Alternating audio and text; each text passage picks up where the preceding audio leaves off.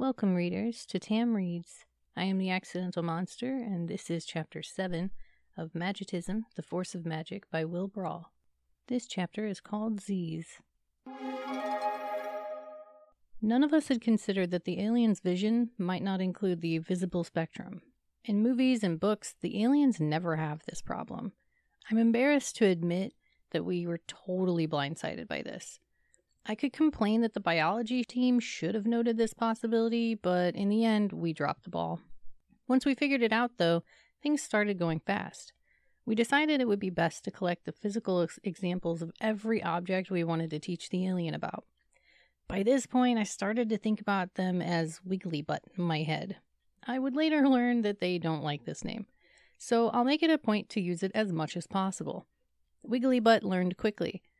At some point, we had the brilliant idea to get them to draw the objects themselves, and then we redid the reference book's images in the same style by hand in pencil. Turns out we didn't have to do that. They could see black toner on white paper just fine.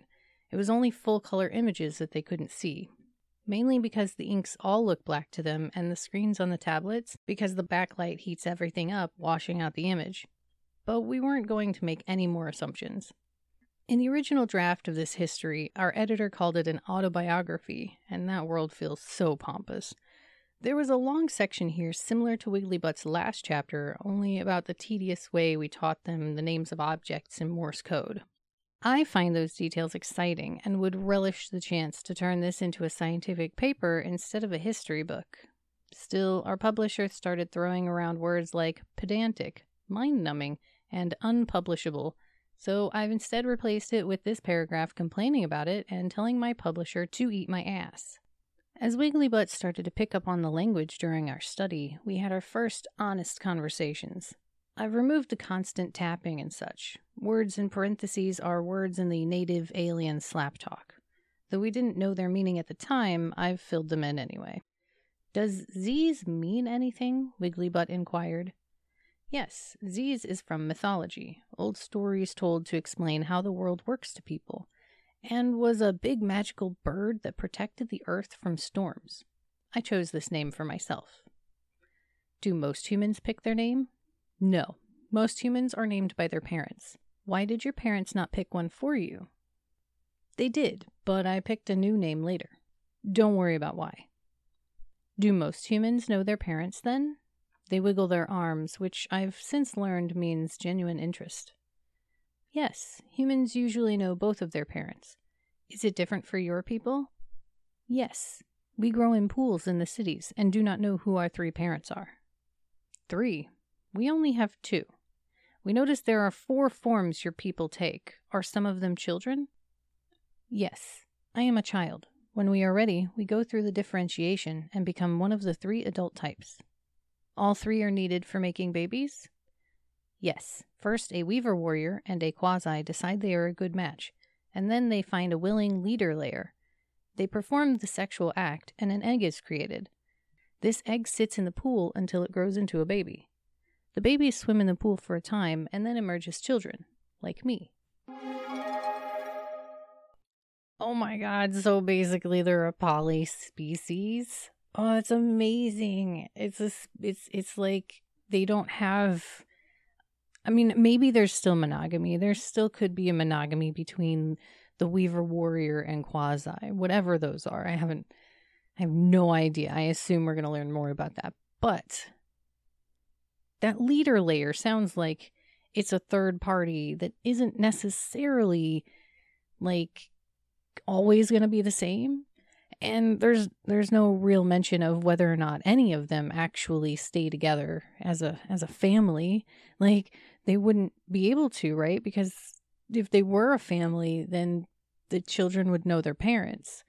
But this sounds like it's uh like like the the kids are grown and then raised by the society instead of by the family which honestly is the way we were supposed to be. That's that's how humanity like got where we're at is is through society raising the babies. It was only into like when when civilization really started kicking off, then it was like, oh well, raise your own babies. But even then, until about I don't know, 100, 150 years ago, it was still very society like I, I don't I don't know how to put it, but like society still helped out. Like there were still um like my great grandma was a wet nurse for multiple families. Like uh, her her job was just basically to churn out milk and also help raise the the babies, the the really small children until they got I want to say about 3 ish and then, you know, they went you know, to other people and and it wasn't like she was only around rich people. It's just that's that was the society. So you I mean I mean I think my great grandma considered them to be rich, but like she had a third grade education. Everybody was rich compared to her. So like I'm looking at our world like wow, this this this is a direction that like we didn't go in. Now obviously we don't lay eggs and everything, so there's quite a bit of difference there. But, you know, I wonder if that's really what makes the difference. If we had our young outside of our bodies, then it would be a lot easier to have this societal responsibility of raising the children rather than personal individual responsibility to raise your children. And I think that that actually would lead to a much more cohesive species. Let's let's be fair. Like if our society raised our kids instead of each individual family raising our kids, there would be a lot of differences. I think for the better, but you know, to each their own. What is your home world like? Our world is big and we are heavier there. The air here is much thinner than here. This air is thick like water. Our star is dim, but much closer and fills the sky. You can see the stars even on the bright side. Most of the land is covered in deep water. However, our cities are on the land. Your cities are much bigger than our cities. Our wilds are full of very dangerous animals. We don't stray too far in the wilds. Even our most powerful quasis are no match for some of the animals there. How long are your days and years? We don't have a day. I think our year is about 50 of your days. Our star follows a regular cycle of activity. This cycle is about twice your year in length, but is 15 of our years long. One side of our planet always faces our star. All of our cities are located on the edges of the bright side. The dark side is way too cold, and the brightest parts of the bright side are too wild. You mentioned the animals in the wilds are powerful, more powerful than the quasis. Wouldn't the Weaver warriors be stronger fighters? They have armor and are bigger and stronger. Yes, but the quasis have bigger powers. Your name, Ziz, is a big magical bird. Our animals are big and magical too. Quasis are also magical. Magic isn't real. Magic is a word we use to describe things in the world that we don't understand. Our ancient people called anything they didn't understand magic. Ziz wasn't real. I'll bring you some books on fairy tales, magical stories that aren't true that we use to entertain children. Of course, I got Wiggly Butt several children's books filled with fairy tales and stories about the gods of the major religions past and present. They read these voraciously. I didn't realize how important this was at the time, and I thought they were confused, and reading about fairy tales would disabuse them of this notion of magic. Oh, silly, silly. Nobody that reads any of those things are disabused about the notion of magic. Let's just be honest right here and now. If you read anything to do with magic, I guarantee there is some part of you that believes that somewhere, in some way, these things could happen there there's no dissuading people by way of telling stories or or letting them read stories. There's only getting them further to imagine well, getting them to further imagine the possibilities and how they could work. So look at uh like Star Trek, right? One could say when that was coming out that this was sort of a, a, a an off gassing of sorts of like oh, well, this is just them, you know, letting them believe in this possibility because the really real world doesn't work like that. And then we found out that the really real world does mm-hmm. actually work a lot like that. We now have tablets, we now have, you know, machines that can basically talk like people.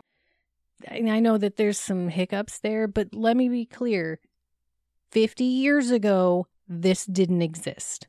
It just wasn't a thing. It there was no way for this to happen. And now that it it is a possibility because it is a reality, you you might look back and see that maybe watching shows like that and letting people imagine like that actually led to their development.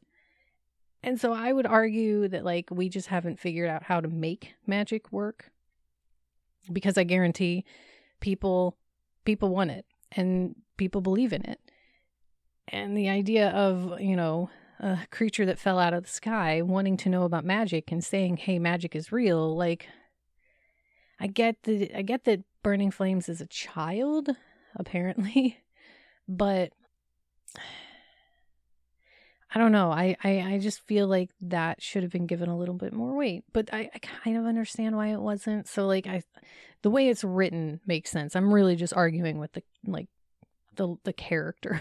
like I, I totally, it's totally believable that somebody would you know be talking to a child alien and be like, mm, that's something that you know maybe maybe somebody lied to you somewhere along the line, and let me let me give you all of these things like these are these are false. These are stories. They're they're fun and entertaining and you can think about them, but they're not real because that's kind of what we do to our our kids because we haven't found a way to make magic real.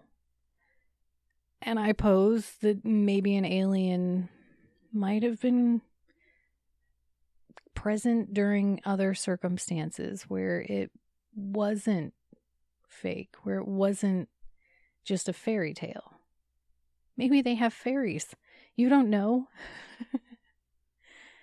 uh anyway, so I'm I'm I'm really interested to find out where this goes and what kind of magic like I, I really like the idea of the the story of, you know, of Earth being a vacuum, a magical vacuum. To be honest with you, two honesties. Yay, one episode. Um I've actually always felt like Earth must be like a, a magical void in the universe where like for whatever reason there's some invisible force around our solar system generally that just refuses to let things work the way that we seem to believe that they should work cuz like why do we have all these people that believe it should work in these certain ways and I, I feel like sometimes there's pockets where it's like the laws of physics allow for certain types of, of magical phenomenon to happen. I mean, I don't know how to test this. I don't think we have the capacity to test it right now. I think that um, we'd have to go down a, a different line at some point, and maybe we will in the future. But I really like the idea that, like, as a whole, our planet just doesn't really allow magic on a larger scale. I'm I'm I'm interested to see if if they use my my theory of these pockets because I, I don't know I don't know if if that's written into the story or not. I'm reading it just at the same pace you are. But if they do, I'm gonna do a little happy dance in my head. I promise.